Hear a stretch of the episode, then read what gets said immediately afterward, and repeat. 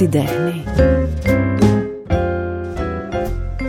Η αλήθεια είναι ότι το τελευταίο διάστημα, τα τελευταία χρόνια, τη συγκεκριμένη πολύ ωραία γυναίκα τη βλέπουμε να έρχεται μέσα στο σπίτι μας, μέσα στο σαλόνι μας, τα βράδια του Σαββάτου και τη νιώθουμε έτσι λίγο πιο κοντά μας. Όμως σκέφτομαι ότι αυτό που θέλω να βγάλω από την Ναταλία Δραγούμη που είναι σε αυτό εδώ το Art Podcast είναι αυτό που έχω αγαπήσει και έχω πολύ χειροκροτήσει στην ίδια. Και είναι αυτό που βασικά έχει μέσα της, το κομμάτι της υποκριτικής. Και εκεί θέλω πολύ να το τονίσω και ήταν και η αφορμή μέσα στο μυαλό μου για να της κάνω την πρόσκληση να έρθει. Καλώς ήρθες. Καλώς σε βρήκα. Χαίρομαι πάρα πολύ. Μου άρεσε πολύ ο πρόλογός σου, γιατί έδωσες μια ισορροπία στα δύο μου, ας πούμε, θέματα, στις ναι. δύο μου φάσεις. Ε, χρειάζεσαι καμιά φορά αυτή την περίοδο που τόσο έντονα κάνεις το τηλεοπτικό κομμάτι γιατί είναι κάτι εβδομαδιαίο και δεν είναι η πρώτη σου σεζόν αυτή.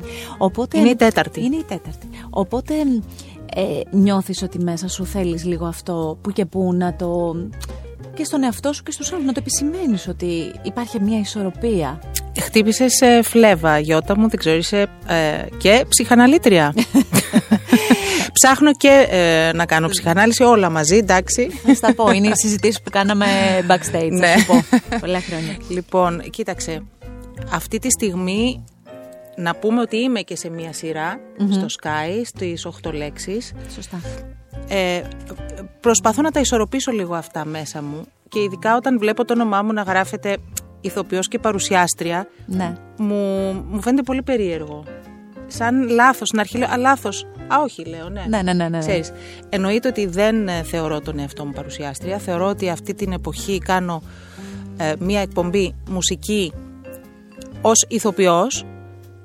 Απλώς θεωρώ ότι ο ηθοποιός έχει το στοιχείο της επικοινωνίας και είναι και κάτι που με ενδιαφέρει προσωπικά. Δεν σημαίνει ότι κάθε ηθοποιός το εχει αλλά με ενδιαφέρει πάρα πολύ το στοιχείο της επικοινωνίας φυσικά μέσω της μουσικής, αλλά μου αρέσει πάρα πολύ και το τέτα τέτ να σε ρωτάω. Δεν μπορώ πολλά να ρωτήσω στη μουσική εκπομπή, γιατί είναι μουσική. Αλλά ναι, με απασχολεί πάρα πολύ. Με απασχολεί ότι ίσως ε, αυτή την περίοδο είναι πιο έντονη η, η παρουσία μου ως παρουσιάστρια. Δεν περίμενα με τίποτα να έχει αυτή την εξέλιξη εκπομπή. Αλήθεια σου λέω. Εγώ την έκανα τελείως... Ε, δεν σκέφτηκα, μου άρεσε πολύ το, το θέμα. Δεν σκέφτηκα καθόλου ότι μπορεί να κρατήσει τόσο πολύ καιρό. Ο παραγωγός μας, ο Κώστας ο Φιλιούς, ήταν πολύ αισιόδοξος και το αισθανότανε. Και δεν περίμενα πραγματικά ας πούμε, να περπατάω στο δρόμο και να μου μιλάνε για μια μουσική εκπομπή στο κρατικό κανάλι που κάνω εγώ. Πάμε να τα βάλουμε λίγο σε μια σειρά. Ε, Είσαι ένα πλάσμα μέσα σε αυτό το θέαμα που από το 92... Ναι, παλιά ασφαλισμένη είμαι. λοιπόν, δεν έχεις σταματήσει ούτε σεζόν να παίζεις στο θέατρο. Πολύ σωστά. Το έχω μελετήσει αυτό και θέλω να σου εξομολογηθώ ότι όλα μου τα λεφτά τα πρώτα χρόνια που ήμουν φοιτήτρια και έμενα στην περιοχή του Γκίζη τα έδινα σε εσάς, στο Αμόρε, που ήταν πολύ κοντά και πήγαινα με τα πόδια, δεν είχα ούτε αυτοκίνητο. Και ανέβαινα εκεί από την πλατεία Γκίζη και έπεφτα κάτω. Και ήμουνα. Έχω δει όλες τις παρα... Και το λέω απόλυτα, όλες τις παραστάσεις του Αμόρε, ακόμη και τις μεταμεσονύκτιες που είχε πάνω. Οπότε είσαι μία ηθοποιός που τη γνωρίζω πολύ καλά από τότε. Θεωρώ καταρχάς ότι είσαι ένας πολύ τυχερός άνθρωπος που έχεις δει όλες αυτές, όλη αυτή την ωραία δουλειά που γινόταν ναι. στο Αμόρε. Και δεν μιλάω φυσικά για τις παραστάσεις που έπαιζα εγώ. Ε, Ξέρεις, γινότανε, γινόντουσαν περίπου πέντε παραστάσεις τη σεζόν. Έτσι. Είχε δύο σκηνές. Με στενοχωρεί πάρα πολύ, επειδή είμαι και δασκάλα υποκριτικής, με στενοχωρεί πάρα, πάρα πολύ που στις σχολές τους λέω θέατρο Αμόρε και δεν ξέρουν τι είναι αυτό δεν με στενοχωρεί τόσο ότι δεν υπάρχει πια. Με στενοχωρεί το ότι δεν έχει μείνει καταγραφή ως μια σχολή. Γιατί το αμόρι ήταν μια σχολή. Αυτό ακριβώς. Είναι σχολή. Δεν είναι απλώς σχολή, εννοούμε είναι πρόταση ναι, ναι. τέχνης. Ε, και δεν ξέρω, δεν έχει γίνει αλλού τελικά. Εγώ νόμιζα ότι θα συνεχιζόταν κάπου, κάπως από κάποιον αλλά δεν έχει γίνει αυτό ακριβώς. Μπορεί να είναι πιο μεγάλες σκηνές. Όχι, όχι, είναι κάτι άλλο. Κάτι είναι άλλο. Κάτι Ό,τι άλλο. και να δεν γίνεται. Μιλάμε, είναι δεν κάτι είναι άλλο. το ίδιο με τη στέγη, με αυτά που γίνονται στη στέγη, τα πολύ ωραία πράγματα. αλλά ναι, δεν ναι. είναι το ίδιο, γιατί είναι ένας μικρός χώρος, είναι διαφορετικό. Ήταν η αίσθηση ότι οι ηθοποιοί έπαιζαν πραγματικά δίπλα σου με πολύ προχωρημένες προτάσεις. Δηλαδή ήταν, ε, θυμάμαι ότι ας πούμε είχα σοκαριστεί όταν έβλεπα σε παραστάσεις που απόλυτα τέριαζε και δεν ήταν καθόλου πρόκληση γυμνούς τους ηθοποιούς μπροστά μου Ναι. να παίζουνε. Εγώ στη δεύτερη παράσταση που έκανα ε, σε εισαγωγικά στη ζωή μου, πρωταγωνιστική ας Ναι. πούμε, προ, πρωταγωνιστικό ρόλο, στο Μαρκίσιο Ντεσάντ και η Ιουλιέτα σε σκηνοθεσία Νικέτης Κοντούρη, ήμουνα στον εξώστη του Αμόρε που είναι 70 θέσεων. Έτσι. Η σκηνή είναι μια λωρίδα, ήμουνα ολόγυμνη μπροστά στο κοινό. Ναι. Ολόγυμνη. Και άπειρη. Σοκαριστικό, σοκαριστικό από τη μία. Από την άλλη είναι αυτό που είπα και πριν. Γιατί πολλές φορές το έχω σκεφτεί. Δεν ήταν καθόλου πρόκληση για την πρόκληση. Ήταν τόσο ωραίο όλο αυτό, τόσο καλοκουρδισμένο όλο αυτό. Να θυμίσουμε ότι εκτός από την Αταλία Δραγούμη, γιατί έχει σημασία αυτό, ήσασταν μια φουρνιά ηθοποιών εξαιρετικών. Ακύλας Καραζήσης, Τέλειος Μάινας, Άρης Λεμπεσόπουλος, Κωνσταντίνος Μαρκουλάκης θυμάμαι εκεί. βεβαίως. Ε, μ, ποιο να πω, ο Θανάσης ο Ευθυμιάδης, ο Αργύρης ο Ξάφης, ε, Η η, Άννα η Καριοφιλιά, Μάσχα. η Καριοφιλιά, η Άννα η Μάσχα, πολλές παραστάσεις με την Άννα. Καρδιοφιλιά φυσικά, η Μαρία Κατσιαδάκη, ο Λάζαρος ο Γεωργακόπουλος, η Λιδία Φωτοπούλου, Φωτοπούλου. που ήταν ε, από τις πρώτες πρώτες παραστάσεις πριν πάω εγώ εκεί. Πάρα, ε, ηθοποιοί Ναι. Πολύ σημαντική. Πολκής. Πολύ σημαντική. Ε, όταν λοιπόν μεγάλωνε αυτό το κορίτσι σε μια, σε μια οικογένεια, αστική οικογένεια, οικογένεια με όνομα βαρύ και με μια ιστορία. Δεν έχει νόημα να τα ξαναπούμε. Νομίζω ότι πολλές φορές σε συναντάει ο κόσμος και σου λέει και για αυτή τη συνέχεια, την τόσο τιμητική ε, για την οικογένειά σου. Ε, ε, με- εγώ νιώθω λίγο σαν να έκανες. Πώς να το πω, δεν θα το πω επανάσταση, αλλά σαν να έκανες. σαν να πάτησες τόσο γερά στα πόδια σου και να ξέφυγες από νόρμες. Έτσι το νιώθω εγώ. Μπορεί και να κάνω λάθος. Δεν ξέρω πώς ήταν η οικογένειά σου, πώς το Στην ένιωσες. οικογένειά μου, τη δική μου δηλαδή, του μπαμπά μου και της μαμάς μου, δεν είχαμε νόρμες. Ο πατέρας μου έκανε την επανάσταση. Ο πατέρας γονείς του. από τους ε, πιο αξιόλογους, ο, ο, ο, ο αξιόλογος που σκέφτομαι εγώ, μουσικολόγος. Οπότε εδώ ανοίγω και μία παρένθεση. Δεν είναι και τόσο σε εισαγωγικά, ας μου επιτραπεί, άσχετο που βλέπουμε την Ναταλία να ασχολείται με την ελληνική μουσική, την οποία μες στο σπίτι της με τον ένα ή τον άλλο τρόπο ο πατέρας κάπως την είχε τοποθετήσει. Έτσι. Ναι, είναι ακριβώς αυτό που θα σου πω. Δεν έχω γνώσεις μουσικής, αλλά έχω ακούσματα και έχω, νιώθω ότι είναι βαθιά, ε, έχει μπει μέσα με το συνέστημα η ελληνική μουσική μέσα μου, ε, στο DNA μου, Ναι. λόγω του πατέρα μου και λόγω των ακουσμάτων που είχα, γιατί μεγάλωσα με, αυτή, με κλασική μουσική, στο, να ακούγεται στο σπίτι και με, με παραδοσιακή μουσική. Δηλαδή, Κυριακή πρωί τι άκουγε στο σπίτι; Ε, Κυριακή πρωί ήταν κλασική. Ραχμάνινοφ, Μπετόβεν, Μότσαρτ. Ε, μ, ε, ε, ξέρω, ας πούμε, πολλά ονόματα κλασικών μουσικών που δεν είναι γνωστά. Κλασικών ε, συνθετών που δεν είναι γνωστά. Ε, αλλά εγώ τα είχα ως γνωστά. Δεν έχω γνώσεις, στο λέω. Ναι, δεν ναι, έχω ναι. γνώσεις μουσικές. Αλλά είναι τα ακούσματά σου αλλά είναι, μέσα από την οικογένεια. Τι να σου πω, ε, ε, αν ακούσω μια λειτουργία τώρα, θα κλάψω επί τόπου.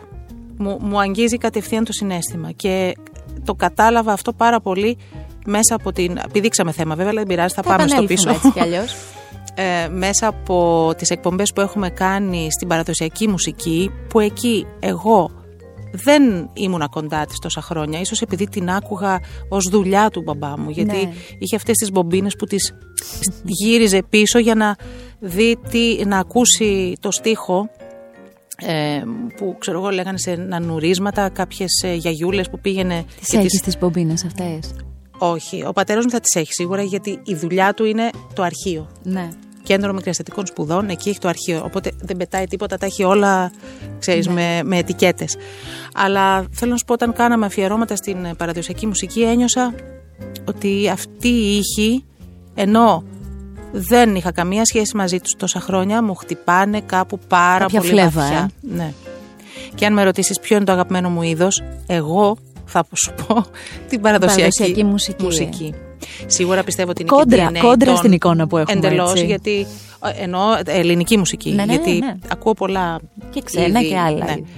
Τώρα από εκεί και πέρα την επανάσταση δεν ένιωσα ότι έκανε επανάσταση στους, γο- μ, στην οικογένειά μου γιατί δεν είχα το πάτημα. Είχα την ελευθερία να κάνω ό,τι θέλω.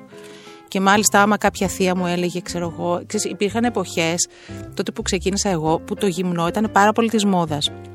Πέρα από το θέατρο που λες εσύ, δεν υπήρχε σειρά που να Μα μην ήταν και το έχει ξεκίνημα γυμνό. της ιδιωτικής που ήταν Ακριβώς. πολύ το. Βεβαίως, υπήρχε. Τώρα υπήρχε μου το φαίνεται γυμνό. πολύ περίεργο να σκεφτώ ότι θα δω ένα τρέιλερ και θα δω ας πούμε ένα γυναικείο στήθος να περνάει. Δεν- μου φαίνεται αδιανόητο. ναι, ναι. Τότε θυμάμαι καθόμασταν στον καναπέ και είχε ξέρω εγώ τρέιλερ μιας ταινίας. Τρέιλερ ενός σύριαλ και είχα και το γυμνό στο θέατρο και ξαφνικά εκεί που καθόμουν με τους γονείς μου βλέπω δύο-τρεις φορές το στήθος μου. Ναι, ναι. το οποίο είναι άβολο δίπλα στους Αλλά γονείς πάντα. Ήταν λίγο άβολο Ε, βέβαια. εντελώς. Αλλά Και σε όποια ηλικία συμβαίνει δεν, αυτό. ε, όταν ας πούμε κάποια θεία μου έλεγε Μα γιατί η Ναταλία, έλεγε στον παπά μου, γιατί η Ναταλία είναι γυμνή στην. Εκεί Έλεγε ο πατέρας μου είναι μέρος της δουλειάς της. Μου είχε απόλυτη εμπιστοσύνη. Κα- Ποτέ δεν δέχτηκα κάτι ε, που να, να μην του αρέσει, ας πούμε. Είχε φυσικά γνώμη, δεν είναι ότι του άρεσαν όλα όσα έκανα, αλλά ποτέ Δεν ήταν μου έκανε- αφοριστικό, δεν, ήταν, ε, δεν σε σταματούσε. όχι, ακριβώς. Μπορεί να, να μην του άρεσε ας πούμε μ, κάποιο κείμενο ή κάτι τέτοιο. Ποτέ δεν μου είπε δεν, δεν του αρέσει. Μου είχε πάρα πολύ εμπιστοσύνη και μου έχει ο μπαμπάς μου εμπιστοσύνη. Επίσης δεν ένιωσα ποτέ μέσα σε όλα αυτά τα γυμνά που έκανα, δεν ένιωσα ποτέ χιδέα. Δεν ένιωσα ποτέ για κάποιο λόγο είχα έτσι έναν αυθορμητισμό, μια παιδικότητα αν θέλεις και μέσα σε όλα αυτά ήταν και όταν ήμουν μικρή είχα πολύ εύκολο στο να, να αλλάξω μπροστά σε κάποιον. Ήταν μια, Ναι. μια Άρα, αθωότητα, άμα ξέρεις κάτι, θέλεις. αν δεν το ενοχοποιήσεις εσύ ο ίδιος, δεν βλέπεις και το, και το μάτι του άλλου πιο πονηρός. Δηλαδή, αν το κάνεις, οπ- όπως λες, αν, αν είναι ένα κομμάτι αθωότητας, Ναι, εντάξει, εσύ μετά το ο βλέπεις άλλος σου αλλιώς. λέει, ο άντρας σου, σου λέει, ξέρεις, άσε τώρα μας πας μετά- τώρα, πα- δηλαδή, τι είναι αυτά που πας λες. κάποια χρόνια ο μετά άλλος αυτό. θα το δει μ, με το μάτι που θέλει και με το μάτι που γουστάρει. Ας πούμε, ε, να σου πω κάτι για να τελειώνουμε. Όχι να τελειώνουμε, μου αρέσει Ναι, η ναι, συζήτηση. ναι. Το γυμνό μου αρέσει πάρα πολύ στην τέχνη. Μα, Μ' αρέσει. Μα για πώς το σκέψου, λένε; μα γύ- γύρνα να κοιτάξεις πίσω κομμάτια τέχνης, όχι μόνο στον κινηματογράφο. Ακριβώς. Δες στη ζωγραφική. Μ' αρέσει Δες να τα σε- βλέπω, αυτά, αυτό στους πίνακες, τους αναγεννησιακούς, όλα αυτά Έτσι. μου αρέσουν. Το, το, το, το άσπρο, το λευκό βιβλίο του Τάκη Διαμαντόπουλου, Μμμ. το, το Ναι, ναι, ναι, γνωρίζεις, βέβαια, όπου βέβαια. έχω Το εκεί λεύκομα πέρα, αυτό. το λεύκομα που έχει προσωπικότητες όλων των ηλικίων, ηλικιών και με γυμνές. διάφορα σώματα. Όχι αυτό που λέμε το σώμα Ακριβώς. το... Δεν είναι του Helmut μοντέλου. Newton, ας πούμε, Ακριβώς. το γυμνό. Ναι. Ε, είναι εξαιρετικό, είναι ανατριχιαστικά ωραίο. Ναι, ναι, ναι. Για μένα, επειδή συν- έπεσα στην εποχή που όντως το γυμνό ήταν στα χάη του, θέλω να σου πω ότι όταν έκανα γυμνό στο θέατρο αισθανόμουν μια φοβερή ελευθερία. Ελευθερία. Ε, αισθανόμουν ωραία και ωραία δεν εννοώ όμορφη, αισθανόμουν Ναι, ωραία. ναι, ωραία, μέσα σου και Ε, το εξέπεμπες. Και το τελευταίο πράγμα που με ενδιέφερε τότε είναι το ότι είμαι γυμνή. Με ενδιέφερε τόσο πολύ το υπόλοιπο κομμάτι του ρόλου μου, γιατί ήταν ρόλοι πολύ, Πολύ σημαντικοί. σημαντικοί και ήμουνα και εγώ άπειρη. Με ενδιέφερε πολύ πιο πολύ όλο το υπόλοιπο κομμάτι της υποκριτικής και το τελευταίο που με ενδιέφερε ήταν το γυμνό. Για να κλείσουμε αυτό το κομμάτι που πολύ ωραία στη ροή του λόγου ήρθε, είναι αλήθεια ότι όλο αυτό ξεκίνησε από μια φωτογραφία του Καλφαμανόλη; Ναι, γυμνή. Γυμνή, από κάποιες διακοπές όμως. Ναι, ναι, ναι, ναι. Στο, σε ένα περιοδικό του Τερζόπουλου εκείνης της εποχής. Εντελώς αλήθεια. Ε, με Καλά, το τον ε, θυμάμαι. Γιώργο του Γαλφαμανόλη είμαστε φίλοι. Και άκου τώρα σύμπτωση, ήταν ο, ο μόνος φίλος του άντρα μου από το σχολείο. Μετά χαθήκανε. Και Κοίτα, ξαναβρεθήκατε σύμπτωση. όλοι όταν Όχι, όχι, δεν παντρευτήκατε. έχουμε βρεθεί. Ναι, έχουμε, Ναι. έχουμε βρεθεί μια-δύο φορές, αλλά θέλω να σου πω την. Ναι, ναι. ε, Λίγο είναι, καρμικό. Είναι φοβερό. ναι. Ε, τι, α, ναι, τι σου έλεγα ότι ήμασταν ε, κολλητοί με τον Γιώργο του Καλφαμανόλη και είναι φίλος μου και πήγα, ήμασταν διακοπές στην Ήδρα και στην Ήδρα έχει την υδρονέτα που έχει κάτι σκάλες σαν πισίνα και Ναι, ναι, ναι, ανέβαινα ναι. τότε τα, το μαγιό μου ήταν string, το κανονικό μου μαγιό και από πάνω δεν είχα. Ναι. Εντάξει, όταν τα λέω τώρα, μου φαίνεται λίγο περίεργο. Αλλά τότε αισθανόμουν ότι το μαγιό μου είναι αυτό. Αυτό είναι το μαγιό μου. Που είναι το μαγιό σου αυτό. το, το τόσο. Που στεγνώνει εύκολα. Το- το μη μαγιό. Ναι, Ναταλία. Ξέρεις, έβλεπα εγώ τις αδερφές μου, οι οποίες ήταν πανέμορφες και ήταν αυτές με string και γυμνόστιθες τότε, παλιά. Εγώ ήμουν μικρή. Τις θαύμαζα. Ήταν πανέμορφες περνούσαν και, τις, και, και, και ξυπόλυτες και με βραχιόλι στο πόδι με Ποδαράκι, κουδούνια. Ναι, ναι. Τώρα σου Ε, λέω για το, εποχές παλιές, το έτσι. 1900 και, και, και παρεό, παρεό από το Παρίσι. Δεν υπήρχε η λέξη παρεό τότε εδώ πέρα. Πολύ μπροστά. Και, και κόβανε και τα σορτσάκια τους. Πάλι με κανένα ίχνος χιδεότητας. Τέλος πάντων, σου έλεγα ότι... Τι σου λέγα, ότι έβγαινα από την Έβγαινες, υδρονέτα με λοιπόν. το μαγιό αυτό, το μη μαγιό.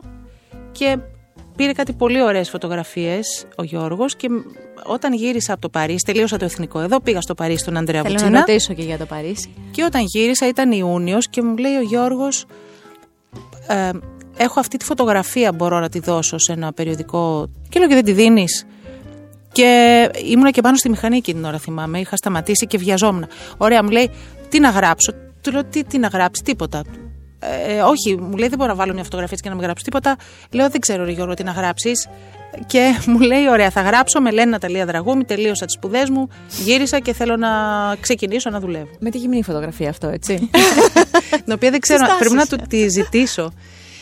Και από ό,τι φαίνεται την είδε η Φρόσο Ιράλη και ο Νίκος ο Μουρατίδης που ε, ε, ψάχνανε την πρωταγωνίστρια της, ε, την κόρη της Σειράς. Χρονοπούλου δηλαδή, της σειράς Μάνε Μάνε. Μονομία και με πήραν τηλέφωνο να πάω και ξεκίνησε εκεί και το ήρθα με τη ταξίδι. μηχανή και τους άρεσε και όλο αυτό και μου είπανε ότι είσαι ο ρόλος που ψάχνουμε. Από τη φράση σου, από τις φράσεις αυτές, κοίτα να δεις τώρα πόσα θέλω να ρωτήσω. Θέλω αρχικά να κάνουμε μία στάση, ωραία στάση είναι αυτή, στη Γαλλία. Στο Παρίσι. ε. Έχεις τελειώσει λοιπόν τις σπουδές εδώ στο εθνικο και φεύγεις στη Γαλλία. Και συνδυάζεσαι και με το όνομα του Βουτσινά, δηλαδή... Για πες μου λίγο για αυτά. Πώς, μία-δύο σεζόν, πώς Κοίταξε, ήσουνα; στο εθνικό, επειδή τελείωσα μικρή το σχολείο, ενώ ήμουνα, σ- είχα κερδίσει χρόνο, Ναι. Μπήκα πάρα πολύ, α, μπήκα αμέσως, ήμουνα μικρή και τελείωσα το εθνικό, ένιωθα τελείως ανώριμη. Λέω δηλαδή τώρα θα μου δώσει ένας σκηνοθέτης ένα ρόλο. Κοίτα, η αθωότητα ότι θα, θα μου το δώσει. ναι, ναι, ναι. Ε, και θα πρέπει εγώ τώρα να παίξω ρόλο. Δεν, αισθανόμουν ότι δεν μπορώ να το κάνω. Και Ήθελα να κι δηλώσω άλλο. και ηθοποιός. Ναι. Και έτσι πήγα στο Παρίσι που είναι η αγαπημένη μου, ήταν, είναι και θα είναι ο έρωτάς μου, το Παρίσι. Μιλάω γαλλικά από τότε που ήμουν τριών χρονών. Είναι η μητρική, ό- όλα αυτά που σου έλεγα για τα τραγούδια με τον μπαμπά μου, τα γαλλικά είναι η μαμά μου. Μου μιλούσε Α. πάντα γαλλικά, μιλάμε ακόμα γαλλικά. Δεν είναι Γαλλίδα. Απλώς τότε εκείνη την εποχή μιλούσαν τα κορίτσια των καλών Οι οικογενειών καλές της μητέρας μου. οικογένειες, Έπρεπε βέβαια, να μιλάνε γαλλικά. βέβαια. Τώρα δυστυχώς έχει εξαφανιστεί αυτό. Ήταν, ήσουν και με πληθυντικό, δηλαδή μέσα στο. Όχι, όχι, ποτέ. Στην οικογένεια. Όχι. Ποτέ. Σου λέω, η οικογένειά μου καμία σχέση. Έτρωγα με τα πόδια στο τραπέζι. Περίεργος συνδυασμός. Δεν τρώγαμε όλοι μαζί. Τελείως. Περίεργος. Καμία σχέση. Καμία σχέση. Η μαμά τι γαλλικό τραγούδι έβαζε, ποια ήταν τα αγαπημένα της; Ε, Le Feuille Morte. Έβαζε τις Andrew Sisters, όχι γαλλικό, αλλά είναι ξέρεις, κάποια τραγούδια τέτοια. Ε, Yves Montand. Yves Montand. Ε, μου τραγούδωσε κάποια όλα τα γαλλικά τραγούδια τα μικρά και βασικά μου διάβαζε την Comtesse de Ségur που είναι μία είναι παιδική, εφηβική λογοτεχνία γαλλική εξαιρετική και μιλούσαμε γαλλικά και έτσι τα γαλλικά είναι η μαμά μου. La mer efface sur le sable les pas des amants désunis.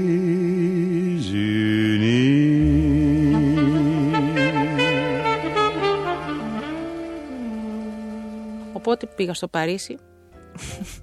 Ήταν φυσιολογικό να πάω στο Παρίσι. Ε, βρήκα αυτόν τον άνθρωπο, αυτή τη σχολή, τον Ανδρέα Βουτσινά, ο οποίος δεν υπάρχει σαν δάσκαλος, δεν υπήρχε, δεν... του οφείλω πάρα πολλά, πάρα πολλά από τα εσωτερικά μου εφόδια. Κατάλαβα εκεί τη, τη σύνδεση, την ψυχική, ε, αισθάνομαι ότι βρήκα την αλήθεια, την αλήθεια μου στην υποκριτική. Κατάλαβα όλη τη ψυχική σύνδεση ε, τη- που γίνεται με το λόγο και την ψυχή. Τέλος πάντων, αυτά είναι επιστημονικά, να μην τα, δεν χρειάζεται, δεν αφορά τον κόσμο. Είναι όμως πολύ ωραίος κατάθεση της αλήθειας σου για εκείνη την εποχή και σε μια ευαίσθητη ηλικία. Πολύ και επίσης η- η- το βασικό του στη σχολή ήταν να μην είσαι αρχάριος και ερασιτέχνης, δηλαδή να, ε- ή να έχεις τελειώσει μια σχολή το εθνικό μου έδωσε το αλφάβητο, το κλασικό που- που είναι πάρα πολύ σημαντικό. Και αυτό στον Ανδρέα δεν ασχολιόντουσαν με αυτά, με το, με το σώμα σου, με το πώς θα στηθείς. Τα θεωρούσαν και εκτιμένος, αυτό τα Ακριβώς. ήξερες Οπότε ήδη. έπρεπε να είσαι ή επαγγελματίας ηθοποιός ή να έχεις τελειώσει κάποια σχολή. Γιατί δεν σου, λέ, έλεγε δεν σου μαθαίνω βάσεις. Και πάνω σε αυτό δουλεύαμε κομμάτια και ήταν πολύ ωραίο γιατί δούλευες, ξέρω εγώ, ενώ ήσουν σε εισαγωγικά μαθήτρια, δούλευες ένα κομμάτι με έναν 70 ηθοποιό που είναι χρόνια στο θέατρο και έτσι είχες, είχες αυτή τη σχέση που θα έχεις πάνω σε σκηνή αργότερα. Πολύ ας πούμε, ωραία στο- ευκαιρία. Στη σχολή έχεις μόνο με τον συμμαθητή σου Ναι, ναι, ναι. κομμάτι. Ναι. Ήταν πάρα πολύ αυστηρός, πάρα πολύ. Δεν κοιμήθηκα δύο φορές θυμάμαι, δεν κοιμήθηκα στη ζωή μου. Η μία είναι ε, δι- μία ολόκληρη εβδομάδα δεν έκλεισα μάτι και νόμιζα ότι η επόμενη μέρα δεν θα υπήρχε. Ξέρεις, είναι το κενό μετά από αυτή τη μέρα. Όπως όταν πας να κάνεις εξετάσεις και τέτοια Ναι, λες, ναι, και ε, έχεις αυτό ότι, το ε, άγχος. Ήτανε ό- όταν θα παρουσίαζα το κομμάτι, ένα κομμάτι του Tennessee Williams, νομίζω ήταν ε, στον Ανδρέα, μπροστά στον, και μπροστά σε όλους, αλλά βασικά στον Ανδρέα και η δεύτερη φορά που δεν κοιμήθηκα ήταν στον πρώτο πρώτο μου ρόλο, στο Αμόρε που λες, στη 12η νύχτα που έκανα τη Μαρία. Ε, έλεγα ότι όταν θα έρθει η πρεμιέρα είναι το τέλος του κόσμου. Δεν, ξέρεις, Όταν έρχεται η δεύτερη παράσταση μετά την πρεμιέρα. καλά, ανακούφιση φοβερή, Κοιμάσαι λίγο. αλλά ποτέ δεν. ε, όλο ένιωθα ότι πρέπει να γίνουμε καλύτεροι. Ποτέ δεν ήμουν ευχαριστημένη με τον εαυτό μου. Αυτό το έχουν κάποιοι, κάποιοι, κάποιοι πολλοί άνθρωποι με τους οποίους τις τέχνης εννοώ έχουν πάντα την αίσθηση, ε, το έλεγε ας πούμε πρόσφατα σε ένα art podcast στο Σπύρος Παπαδόπουλος ότι εγώ κάθε φορά που ανεβαίνω στη σκηνή κάτι καινούριο κάνω και κάτι καινούριο μαθαίνω και Ναι, φυσικά. κα- πάντα έχω αυτό το άγχος ακόμη και Εντάξει, σε αυτό είναι παράσταση και κανόνας της τέχνης γενικά. Ε, και σε στην όλους ίδια τους τομείς. παράσταση ας πούμε Όχι- κάθε μέρα. Ναι, μα, ναι. μα εκεί είναι όμως. Εκεί, αν δεν το νιώθεις αυτό, Ναι. βαριέσαι πάρα πολύ να παίζεις ε, μία σεζόν, μία παράσταση. Ναι. Αν δεν ψαχτείς για κάτι παραπάνω. Μμμ. Ε, μ, θέλω να πάμε λίγο σε αυτό το που είπες ας πούμε το τηλεοπτικό Για σκέψου γύρνα το χρόνο πίσω και σκέψου αυτή την πρώτη σειρά που έκανες στην κόρη που πέρασαν τόσα χρόνια και στην τηλεόραση να πω ότι ψάχνοντας, ας πούμε, η Ναταλία και αν έχει παίξει σε σύριαλ. Εγώ στο μυαλό μου σε έχω πολύ συνδυασμένη. Τώρα δεν ξέρω, αυτό μπορεί να είναι και άδικο γιατί έχεις κάνει και, και, και κομμωδίες, έχεις κάνει. έχεις Ω παίξει δραματική ηθοποιός, θα μου πεις. και πολύ πάνω κοκκινόπουλο. Πάρα και πολύ. Άλλο σχολείο από εκεί. Ναι, Άλλο δηλαδή σχολείο. στο μυαλό μου έτσι σε έχω. α, Εγώ. Ε, Πολλές σειρές. Για σκέψου λοιπόν τα γυρίσματα. Τε- Ξέρω εγώ το πρώτο γύρισμα του πρώτου σου σύριαλ και φτάστε μέχρι τώρα. Τι- Πες μου την πορεία αμυγός στην τηλεοπτική σε σειρές. Εγώ αυτό που θα τονίσω είναι αυτή είχα μία ε, ανεμελιά και μια αθωότητα απέναντι στη δουλειά. Δηλαδή ε, ήταν όλα, δεν σκεφτόμουν τις δυσκολίες. Τα έκανα απλώς. Και πώς να σου το πω, δε- δεν, ε, σχεδόν δεν, δεν πήγαινα να πληρωθώ, το ξεχνούσα. Ξέρεις, ή- ήταν ότι παίζουμε. Ναι. Μετά όμως έφυγε αυτή η ανεμελιά και η Και αρχίσαμε αθωότητα. να ζούμε από αυτό. Και, πια. ε, όχι, δεν λέω την οικονομική. ε, όχι, ε, ε, εκεί που θέλω να καταλήξω είναι ότι στην πρώτη μου σειρά ήμουν έτσι πάρα πολύ αυθόρμητη, πάρα πολύ γελούσαμε και αυτά. Μετά, όταν ξεκίνησα να κάνω μονοκάμερο, Μμμ. άρχισαν. Είχα μια δύσκολη συνεργασία και εκεί άρχισα να ζορίζομαι πάρα πολύ. Να νιώθω ότι δεν μπορώ να το κάνω. Μέχρι που με ρωτήσανε άμα θέλω να παραμείνω στη σειρά ή όχι. Ήμουνα πρωταγωνίστρια, πάνω μου το σύριαλ. Με ρωτούσαν τι σου συμβαίνει και τι σου συμβαίνει. Να, να πηγαίνω να κάνω ε, make-up ή να, να, να, να έρχεται για να, να μου διορθώνει και να τρέχουν τα δάκρυά μου και να τις λέω... Ζορίστηκες πολύ. Πα- ναι, και να τις λέω τις, ε, γιατί ξέρεις, οι μακιγιές στις σειρές είναι σαν φύλακα, φύλακες άγγελοι εκείνη την ώρα. Και σαν σε καταλαβαίνουν, ε, τώρα που το λέω μου ήρθε να Ε, κλάψω. λίγο αλήθεια σου λέω. ψυχαναλυτές μας εκείνη τη Και, στιγμή. και να τις λέω κρυφά, να τις λέω σε παρακαλώ κάνε κάτι. Δεν μπορώ και να τρέχουν τα δάκρυά μου. και τέλος πάντων με φωνάξανε να μου πούνε αν θέλω να συνεχίσω και τι μου συμβαίνει. Και δεν ήξερα να πω τι μου συμβαίνει ακριβώς. Ήξερα αλλά δεν μπορούσα να το πω. Και ούτε τώρα θέλω να το πω. Μάλιστα εκείνοι μου είπανε ότι μήπως ε, ε, δεν, ε, δεν συμφωνεί ο φίλος σου με αυτό που κάνεις. δεν ήταν καθόλου αυτό. Βέβαια τότε τα γυρίσματα ήταν ολονύχτια και τέτοια. Ναι. Και τότε στο Μέγκα ήταν ε, ο Λευτέρης ο ξανθοπουλος ο, ο υπέροχος αυτός άνθρωπος που έφυγε πρόσφατα και με φώναξε και μ, φάγαμε μαζί και μου λέει εγώ ξέρω τι σου συμβαίνει, δεν φταίς εσύ καθόλου και έτσι μου έδωσε ένα κουράγιο. Ελευθερώθηκες λίγο και Ναι. συνέχισες. Ναι. Μου έδωσε ένα κουράγιο και, και ήταν σαν να, είχε, ε, σαν να είχε κάνει λίγο focus και είχε, το είχε ψάξει και είχε καταλάβει τι συμβαίνει μέσα μου. Και αυτό ήταν εξαιρετικό και οφείλω να το πω γιατί του οφείλω τώρα να σε φωνάξει ο διευθυντής του καναλιού και να σου πει go for it ας πούμε. Ναι. Και μ, μετά το- ο, ο, ο σταθμός μου, αυτός που με απελευθέρωσε τελείως ήταν ο Πάνος, ο Κοκκινόπουλος. Εκεί όταν ένιωσα ας πούμε με την κάμερα στο χέρι που εγώ αισθανόμουν τόσο ελεύθερα να εκφράζομαι και αισθανόμουν ότι η κάμερα σε ακολουθεί ένιωσα πραγματικά σαν να ανακαλύπτω κάτι καινούριο. Πεθαίνω για αυτούς τους ρόλους. Λυπάμαι πάρα πολύ που τελευταία φορά έκανα ε, στο Ούφο Νεύσης πριν δύο χρόνια. Λυπάμαι πάρα πολύ που δεν μου δίνει τη ευκαιρία να κάνω τέτοιους ρόλους.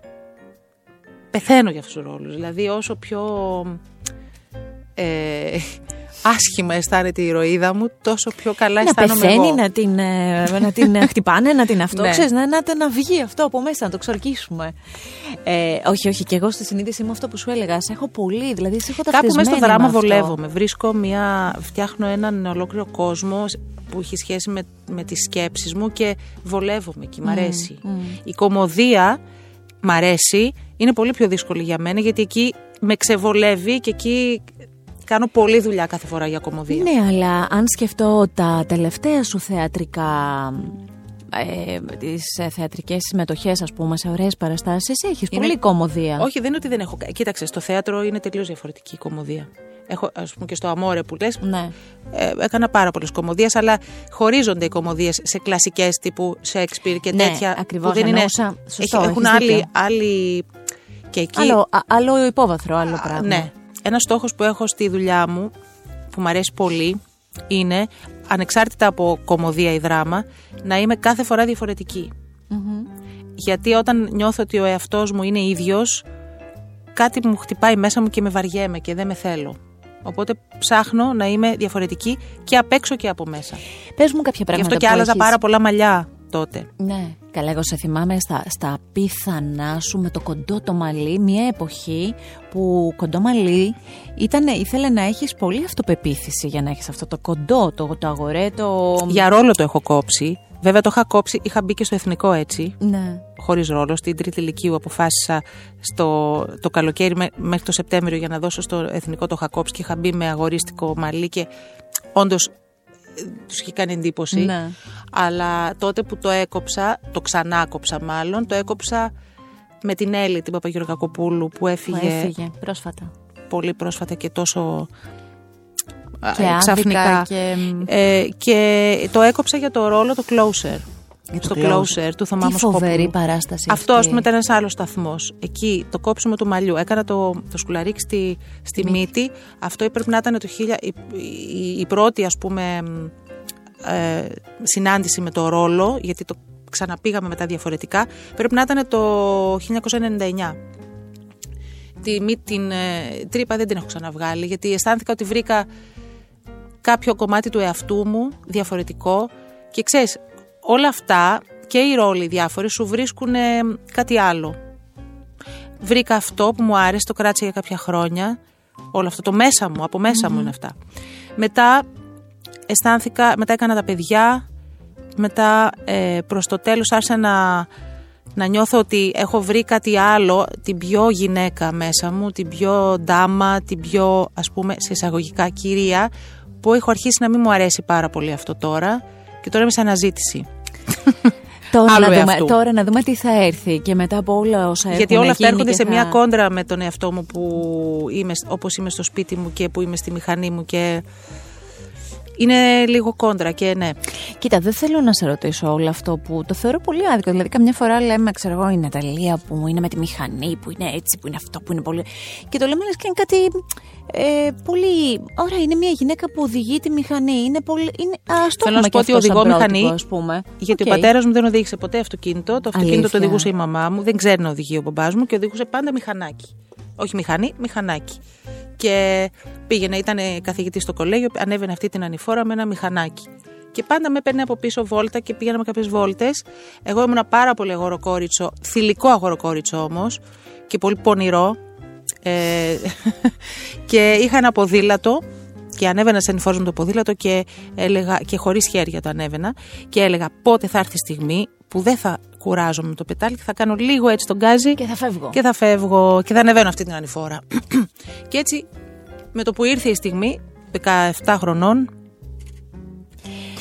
Θέλω πολύ να σε ρωτήσω. πήρα τη μηχανή. Έρχονται στη ζωή τα δύο σου παιδιά. Τώρα, αυτή, α, όλο αυτό που έχεις και αγραφείς, που έχει τόσο ενδιαφέρον, αυτό που, που ε, πώς ζυμώθηκε και πώς έγινε, φέρνει στον κόσμο την κόρη, η κόρη νομίζω είναι η μεγαλύτερη, έτσι. Λοιπόν, την κόρη και μετά ε, το γιο. Πώς είσαι με τα παιδιά, τι δικά σου στοιχεία βλέπεις εκεί, ποια είναι του μπαμπά της στοιχεία που μπορεί εσένα να σου φαίνονται ξένα, ας πούμε; Θεωρώ ότι ως ε, εσωτερικά, ο- ως χαρακτήρες, η κόρη μου είναι καρμπόν εγώ, ως χαρακτήρες, και ο γιος μου είναι καρμπόν ο μπαμπάς. Βλέπω και πόσο φοβερό είναι ότι όσο μεγαλώνω κάνω τα ίδια πράγματα που έκανε η μαμά μου, ακόμα και να μην συμφωνώ. Είναι φοβερό, είναι DNA, αυτό, Αυτό δεν το ξέρω. λένε είναι- όλοι, ξέρεις ότι γινόμαστε μαμάδες μας, ε; Το είναι φο- ξέρεις. δηλαδή, ε, και βλέπω όσο μεγαλώνει η κόρη μου, κάνει τα ίδια πράγματα που κάνω εγώ. Και δεν είναι αυτό που λέμε ότι α, είναι φάση σε μιμείτε ή κάτι τέτοιο.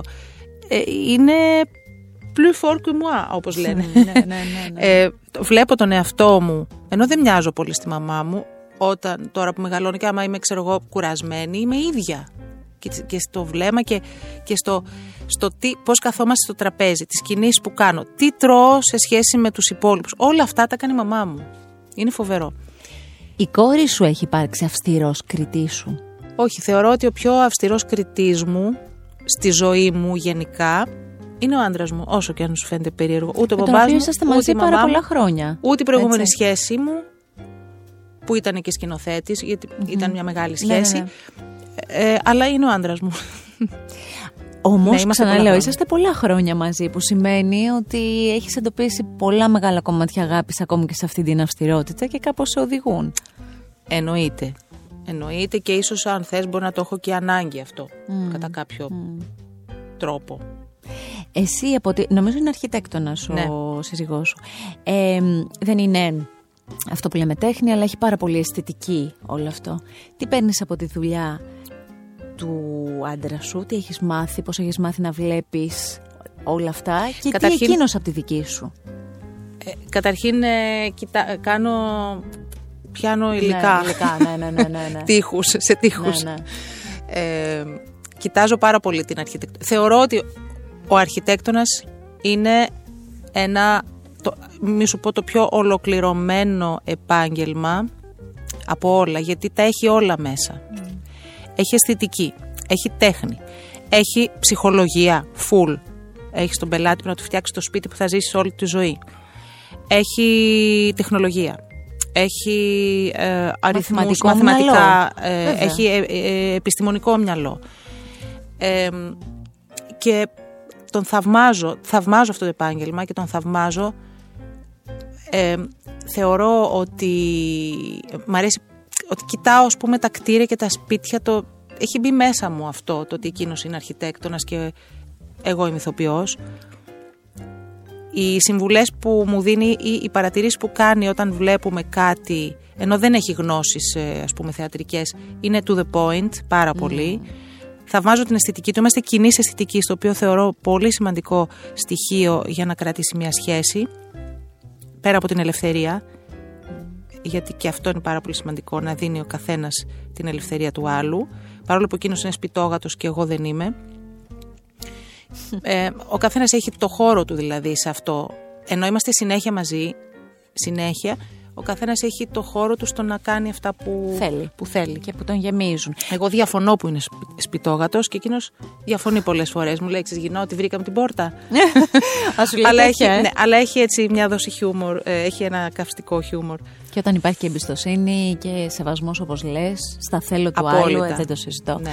Ε, Είπες πριν ότι εσύ δεν είσαι σπιτόγατος. Περάσαμε τις καραντίνες μας, περάσαμε ένα χρόνο πολύ δύσκολο. Βεβαίως και συνέχισες να δουλεύεις, το οποίο είναι λυτρωτικό, γιατί έβγαινες από το σπίτι, να ναι, λέμε την αλήθεια. ειδικά τώρα. ε, Κοίταξε, ναι, κανονικότατα. Εκτός από την πρώτη πρώτη καραντίνα Που που, ήμασταν όλοι. Καλά, που ήμασταν σταμάτησαν όλα και στο δρόμο κυκλοφορούσαν μόνο γάτες και Ναι, ναι, ναι, ποδήλατα. ναι, ναι. Δεν είχε αυτοκίνητα. Τώρα δεν έχει καμία σχέση με εκείνη την εικόνα. Σωστά. Τότε ήταν. ε, Μαγείρευα όλη μέρα, κάναμε περπατήματα. Ήταν όλα, ξέρεις, τελείως μέσα στο σπίτι, ωραία, χαρούμενα. Η σχέση σου Μετά με δεν την είχε. τέχνη μέσα σε όλο αυτό; Αυτό κράτησε δύο μήνες. Πόσο κράτησε; Ε, ναι, δύο-τρεις με, το μήνες. που, με το που τελείωσε, αισθάνθηκα σαν παλιά ότι έτρεχα και δεν. Είχα τρεις δουλειές που είχαν φρενάρει. Ναι. Είχα σύριαλ στον αντένα, την εκπομπή και επειδή είχαν σταματήσει και τελειώνανε, με θέλανε όλοι την ίδια ώρα, την ίδια στιγμή και οι τρεις Mm. δουλειέ. Και είναι πάρα πολύ άσχημο αυτό. Δηλαδή, μετά μου βγήκε η πίστη γιατί κάναμε και πρόβες για την περιοδία που κάναμε πέρσι. Οπότε δεν μπορώ να σου πω ότι έμεινα, Σωστά. ε, ότι στερήθηκα ακριβώς. Λίγο Γιατί κάναμε ξεκουράστηκες και περιοδία. συνέχισες. Ήταν οι δύο μήνες, δύο μήνες stop, μετά κάναμε περιοδία, μετά γυρίσαμε, τελευταία παράσταση παίξαμε στην Κύπρο τον Οκτώβριο, οπότε είναι πολύ πρόσφατα. Ναι, Πρόσφατα. Ε, ε, μη σου πω αρχές Νοεμβρίου, τέλειο Οκτωβρίου. Και μετά ξαναπάγωσαν ε, τουλάχιστον Και τα μετά- θεατρικά. Ε, Έχω την εκπομπή που έχω την επαφή με την κάμερα που λες, δηλαδή βλέπω κόσμο. Ξέρεις, Ναι, ναι, ναι. ε, είμαι σ- Πάμε παρόλο το- λίγο στην εκπομπή. Πάμε και λίγο το στην σύριαλ εκπομπή. στη, στις 8 λέξεις. Στις 8 λέξεις που πηγαίνω έρχεσαι και Κύπρο; Έχω τελειώσει. Έχεις τελειώσει. Έχω τελειώσει. Από εδώ και πέρα δεν ξέρω. Θα δούμε. Ε, πάμε λίγο λοιπόν στην εκπομπή, θε- αλλά στο κομμάτι της μουσικής με ενδιαφέρει. Θέλω να σου πω τώρα, πριν το πεις αυτό, ότι θεωρώ ότι όλα τα πράγματα έχουν μια, μια ισορροπία και όλα γίνονται για κάποιο λόγο. Ότι αυτό το διάστημα που είμαι πολύ χαλαρή, που όπως είπες δεν συμβαίνει ποτέ, χρειάστηκε να είμαι χαλαρή. Χρειάστηκε να είμαι κοντά σε κάποιους ανθρώπους, πολύ κοντινούς μου. Ε, η μία είναι η κόρη μου, που δίνει πανελλήνιες. Είναι πάρα πολύ σημαντικό. Πραγματικά, λέω πώς κούμπωσε έτσι και δεν φεύγω κάθε φορά στις 7 η ώρα. Είναι πάρα πολύ σημαντικό το ότι Είσαι είμαι μαμά, εκεί. μαμά μαζί της, δηλαδή θα της μαγειρέψεις το υγιεινό, θα. θα Είμαι είσαι- εκεί. Δεν είσαι ξέρω αν εκεί. είμαι μαμά, αλλά είμαι εκεί. Και με χρειάστηκε και ο γιος μου σε κάποια φάση και με χρειάστηκε και ο πατέρας μου. Και είναι, δεν ξέρω, σύμπτωση να το πω, ότι όλοι οι πλανήτες ε, ήρθα- Συνομώτησαν. συνομώτησαν ώστε... Και τώρα αυτό το διάστημα ακόμα νιώθω ότι θα, είμαι, θα με χρειαστούν άνθρωποι κοντινοί μου. Οπότε θα Να κουμπώσει δούμε, πολύ δεν σωστά. λοιπόν, μουσική. Μας είπες πριν που είχε πάρα πολύ ενδιαφέρον τα, τα ερεθίσματά σου τα μουσικά. Ε, ξαναλέω ότι και η επαφή με τον πατέρα ήταν από μόνο του έτσι ένα εφόδιο. Ε, μ, υπάρχει μουσική που δεν θέλεις να ακούσεις. Άσχετα με την εκπομπή. Που δεν θέλεις, που δεν την μπορείς, που δεν την αντέχεις. Υπάρχει; Ως Ναταλία. Ναι, τα, τα ποπάκια που λέμε. Μμμ. Καθόλου. Ελληνικά και ξένα. Ελληνικά και ξένα. Ποια είναι η μουσική που μόνη σου σ' Ειδικά τα αρέσει; ξένα, ειδικά τα ξένα, τα ποπάκια αυτά τα. Ε, καθόλου. Ωραία. Ε, ποια είναι η μουσική που επιλέγεις μόνη σου να ακούσεις δυνατά όταν είσαι εσύ και εσύ μόνο και να την ευχαριστηθείς; Πες το και ας είναι... σε βλέπω, βλέπω από το ύφο σου. Θα σου πω προχθές τι έβαλα πάρα πολύ. Θα... Είναι λίγο αντιφατικά. Καταρχάς, έβαλα ε, Metallica Black Album. Αυτό μπορεί να το ακούσεις μόνο πάρα πολύ δυνατά. Μέσα στο αυτοκίνητο, πάρα πολύ δυνατά. Δεν σε κοιτάνε δεξιά και αριστερά το το κάνεις αυτό; Ε, προσπάθησα να μην. Ε, να μην με κοιτάνε. Οκ. Τέλος πάντων. Και κλείνω τα τζάμια. Αλλά το, η, ας πούμε, Metallica ή ACDC ή ξέρω εγώ ε, Led Zeppelin λατρεύω δεν ακούγονται σιγά οπότε δεν έχω τόσο μεγάλες ευκαιρίες να ακούσω πάρα πολύ δυνατά πια μουσική στην, στη φα- στην ηλικία που είμαι και στην εννοώ ότι δεν μπορείς μες στο σπίτι τώρα να βάλεις ε, ενώ όταν είσαι έφηβος τα, όλοι με βλέπουν εδώ και κάνω «Α». Λοιπόν, ακούω πάρα πολύ ηλεκτρονική μουσική. Μμ. Λατρεύω. Ακούω όλα αυτά τα πριόνια που λέμε. Ε, ακούω και τους ε, γνωστούς. Ε, τι να σου πω. Αγαπώ ε, Infected Mushroom. Τα παλιά τους όμως γιατί τώρα έχουν γίνει λίγο pop και έχω θυμώσει. Ε, Sven Vath. Θα πάω να δω. Έχω πάει στο Sonar Festival στη, μαζί με τον Έντι. Είναι κοινό μας ε, Του αρέσουν ή έρχεται Πολύ. επειδή σου Όχι. αρέσουν; Αν σου πω ότι γνωριστήκαμε στο Πλασόντα. Ε, θα, σου, πω- θα Τις- μιλήσουμε τις γι' αυτό. εποχές Ε, ναι, εκείνες. δεν γνωριστήκαμε, ε, μας σύστησαν. Ναι. Δεν ήταν καμάκι, εννοώ. Ναι, όχι. Αλλά ήταν παρόν ο άνθρωπος. Δηλαδή είχε επιλέξει και αυτός να πάει. Αυτό ναι, ναι, εννοείς. ήταν Ναι. σε συναυλία των Faithless. Αγαπώ Faithless. Ωραία. Και ήταν δηλαδή στο Ρόδον η συναυλία των Faithless και μετά πήγαμε, ήταν- πήγαν και οι Faithless στο, Ναι. πλα, στο Και Πλασόντα τους και, ακολουθήσατε. και συναντηθήκαμε εκεί μέσω γνωστών, ήμασταν στο ίδιο τραπέζι κάπως. Και θα πάω, έχουμε πάει στο Sonar Festival, θα ήθελα πάρα πολύ να πάω σε μια Tomorrowland. Ε, γενικά μ' αρέσουν αυτά.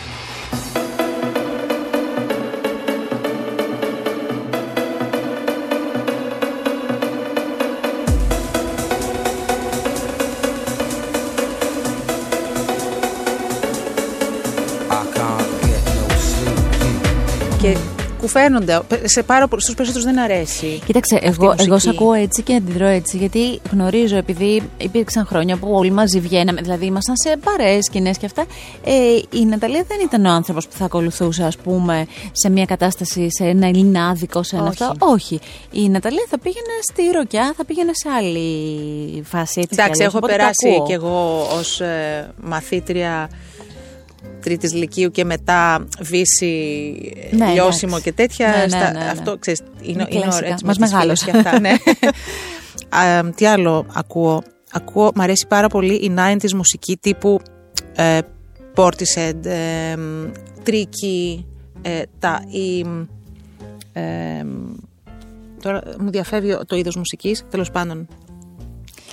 Ε, ακούω πάρα πολύ ε, λειτουργία ε, κλασικών. Μμμ. Μ' αρέσει η κλασική μουσική, αυτό σου λέω είναι τελείως. Ναι, ναι, ναι. Βέβαια δεν είναι τόσο αντιφατικά όλα αυτά. Δεν είπαμε τι ελληνική μουσική ακούω, γιατί έτσι όπως σου, σου είπα είναι σαν να ακούω μόνο αυτά. Απλώς σου είπα Όχι. στα, στα ξένα τι... Τι επιλέγεις. Στα Ναι, ελληνικά τι λοιπόν τι επιλέγω. επιλέγεις; ρεμπέτικα, λαϊκή μουσική. Τώρα η παραδοσιακή που σου είπα δεν θα τη βάλω στο σπίτι να την ακούσω, αλλά όταν την ακούω ε, σου λέω με πιάνει. Ναι, ναι, ναι. Ρεμπέτικα, ε, αγαπώ Τάνια Τσανακλείδου, αγαπώ Ελευθερία Ερβανιτάκη, αγαπώ Άλκη Πρωτοψάλτη, ε, τρελαίνομαι. Ξέρεις, τ- τέτοιου είδους μουσική, μ' αρέσει ο Κραουνάκης πάρα πολύ. Ε, μ, και τα ρεμπέτικα. Και ε, μέσω της εκπομπής έχω ανακαλύψει και άλλες μουσικές παλιό λαϊκό που μ' αρέσει, που δεν ήξερα ότι μ' αρέσει. Είναι κάτι που πήρες από τη μουσική, αυ- από την εκπομπή αυτό. Έτσι. Είναι και μία επαφή. Όχι πήρα, ευγνωμονώ, δηλαδή ό,τι και να γίνει με αυτή τη μουσική, ευγνωμονώ πάλι το σύμπαν που συνομότησε Ναι, ναι, ναι. ε, ώστε να, να είμαι σε αυτή την εκπομπή. Ε, εγώ- μόνο κερδισμένη εγώ Ναι. θα φύγω από αυτή τη μουσική, από αυτή την, Την εκπομπή. την- θα τελειώσει αυτή την εκπομπή, μόνο κερδισμένη και εσωτερικά εννοώ. Σε ρώτησα πριν, ε, είσαι ένας άνθρωπος που θα πάρει το βιβλίο του και θα κάτσει σε μια γωνιά έτσι να ξεφύγει το μυαλό, θα διαβάσει, συγκεντρώνεσαι, Είναι βρίσκεις η χρόνο. φαντασίωσή μου και έχω την ειδική θέση αυτή που παίρνω το βιβλίο μου και διαβάζω. Δεν προλαβαίνω να το κάνω αυτό. Γενικά το βιβλίο είναι ένα δύσκολο θέμα ότι έχω, α- απέχω λόγω υπερδουλειάς λόγω ε, ξέρεις, υπερφόρτωσης ε, φορτωμένου προγράμματος, λόγω παιδιών που όταν είσαι στο σπίτι όλο κάτι πρέπει να κάνεις, ε, αλλά προσπαθώ και αυτή τη στιγμή διαβάζω ένα βιβλίο της Λένας Διβάνη, τα ζευγάρια που έγραψαν ιστορία. Μου αρέσει να διαβάζω ε, βιβλία που ταυτόχρονα μου περνάει και η ιστορία από κατω Δεν θα διάβαζα ποτέ ένα science fiction αλλά θα διάβαζα. ε, θε- θέλω να έχει μια, έναν ρεαλισμό όπως και οι ταινίες που βλέπω. Μ' αρέσει να βλέπω ντοκιμαντέρ και ταινίες που θα μπορούσε να γίνει. Δεν θα δω, ας πούμε, τον Άρχοντα των Δακτυλιδιών. Ναι, κατάλαβα. Δεν τι είμαι λες. τέτοιος Σε τύπος. ρεαλιστικό Ναι. πεδίο. Ναι. Ε, σιγά σιγά φτάνοντας προς το τέλος, έτσι αυτής της συνομιλίας που πολύ την έχω ευχαριστηθεί γιατί ήθελα αυτές τις πτυχές σου να φωτίσω, να σου πω Ναι. την αλήθεια. ε, μ, θέλω να σου κάνω δύο ερωτήσεις από το ερωτηματολόγιο του Προύστ και να κλείσουμε με αυτες αν συμφωνείς. Γιατί έχεις μετανιώσει περισσότερο μέχρι τώρα; Το μέχρι τώρα δεν υπάρχει στην ερώτηση, το βάζω εγώ. Κοίτα, αυτό είναι μια συζήτηση με τον εαυτό μου, το τι έχω μετανιώσει περισσότερο. Είναι μια συζήτηση που μπορεί να με πονέσει και επειδή είμαι λίγο φυγόπονη, δεν την κάνω. κουκουλώνεις, Την την κουκουλώνω. κουκουλώνεις. Ναι.